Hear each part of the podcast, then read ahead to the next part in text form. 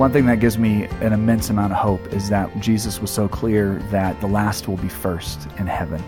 As the father of a boy with special needs, Jason Hague holds on to the promises of God as he describes here on Focus on the Family Minute. You know, I think of Jack and kids like him who have so often been last in our society. They've been cast off, they've been pushed back.